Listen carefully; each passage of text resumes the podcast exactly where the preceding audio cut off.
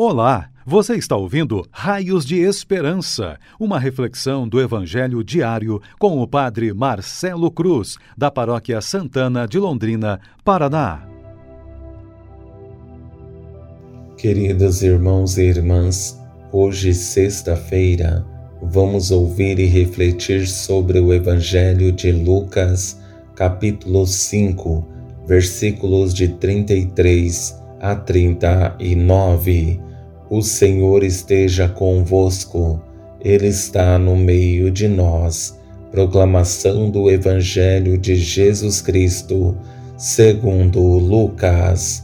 Glória a vós, Senhor. Naquele tempo, os fariseus e os mestres da lei disseram a Jesus: os discípulos de João e também os discípulos dos fariseus jejuam com frequência e fazem orações, mas os teus discípulos comem e bebem. Jesus, porém, lhes disse: Os convidados de um casamento podem fazer jejum enquanto o noivo está com eles, mas dias virão em que o noivo será tirado do meio deles. Então, naqueles dias, eles jejuarão. Jesus contou-lhes ainda uma parábola. Ninguém tira retalho de roupa nova para fazer remendo em roupa velha, senão vai rasgar a roupa nova, e o retalho novo não combinará com a roupa velha. Ninguém coloca vinho novo em odres velhos, porque senão o vinho novo arrebenta os odres velhos e se derrama, e os odres se perdem. Vinho novo deve ser colocado em odres novos, e ninguém, depois de beber o vinho velho, deseja vinho novo, porque diz: o velho é melhor. Palavra da salvação. Glória a vós, Senhor.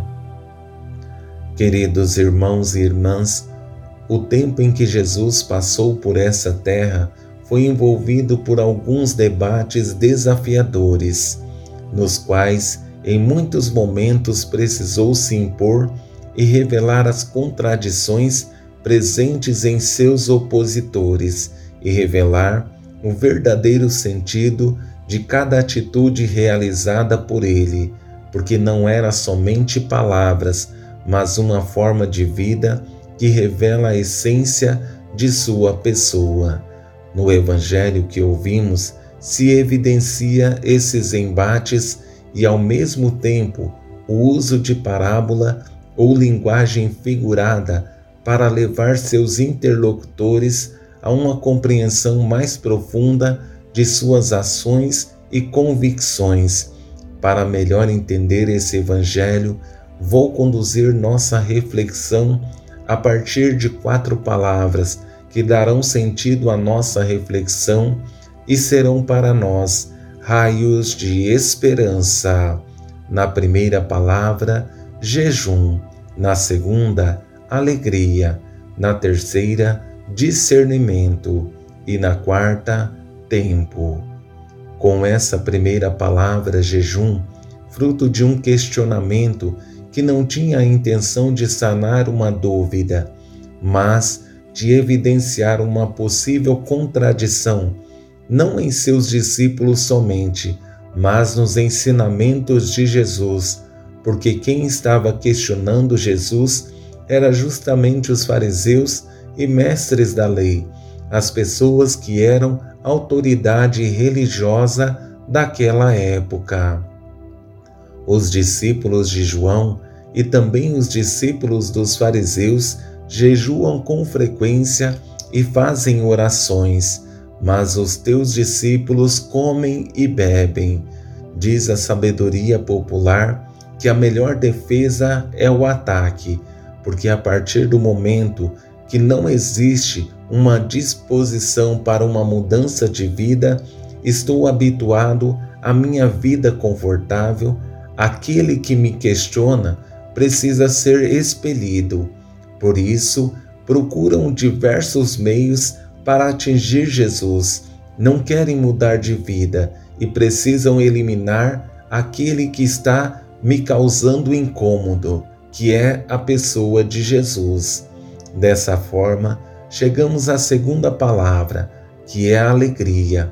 Para ficar mais claro, Jesus compara seu tempo na terra à experiência de uma festa de casamento em que ele é o noivo. Na festa, a alegria é fundamental, não é um ambiente para se fazer jejum ou penitência, mas sim para celebrar. Os convidados de um casamento podem fazer jejum enquanto o noivo está com eles, mas dias virão em que o noivo será tirado do meio deles. Então, naqueles dias, eles jejuarão. Deixa claro que existe um tempo para cada coisa, mesmo sabendo que a pergunta possui em si uma maldade exposta, Jesus aproveita todas as oportunidades como um tempo propício para evangelizar. Acredita na mudança de vida, pena que os seus interlocutores não estão dispostos a fazer esse caminho e não querem fazer essa mudança de vida. Com isso, chegamos à primeira parábola que tem a intenção de despertar o discernimento naqueles que questionam Jesus, para que reflitam sobre seus questionamentos e maldade, e quem sabe aconteça uma experiência de conversão. Ninguém tira retalho de roupa nova para fazer remendo em roupa velha, senão vai rasgar a roupa nova e o retalho novo não combinará com a roupa velha. Jesus quer despertar neles a capacidade racional de perceber a própria vida, respeitar a humanidade da pessoa. A intenção primeira é percebermos que o outro não precisa se adaptar aos meus moldes. Existem pessoas que são novas na fé. Preciso saber lidar com elas a partir daquilo que está oferecendo. Com essa segunda parábola, Jesus deixa evidente uma palavra fundamental: o tempo. Ele fará toda a diferença em nossas vidas, principalmente se soubermos respeitá-lo. Esse tempo pode ser comparado com a maturação de um vinho que com o tempo vai ganhando qualidade e fica mais saboroso. Ninguém coloca vinho novo em odres velhos, porque senão o vinho novo arrebenta os odres velhos e se derrama, e os odres se perdem. Vinho novo deve ser colocado em odres novos, e ninguém depois de beber o vinho velho deseja vinho novo, porque diz: o velho é melhor. Aqui me recordo de uma frase que escutei e gosto muito de divulgá-la. Experiência só tem quem já viveu. Uma pessoa experimentada na vida sabe respeitar o tempo do outro, porque sabe que a bagagem adquirida com o tempo é muito superior à vitalidade de um jovem, porque age com sabedoria e não despende de esforço inadequado, sabe canalizar sua energia no que realmente é importante e por isso não se decepciona com as atitudes dos outros, por saber respeitar a humanidade dessa pessoa. Louvado seja nosso Senhor Jesus Cristo, para sempre seja louvado. O Senhor esteja convosco, Ele está no meio de nós Abençoe-vos Deus Todo-Poderoso, Pai, Filho e Espírito Santo. Amém.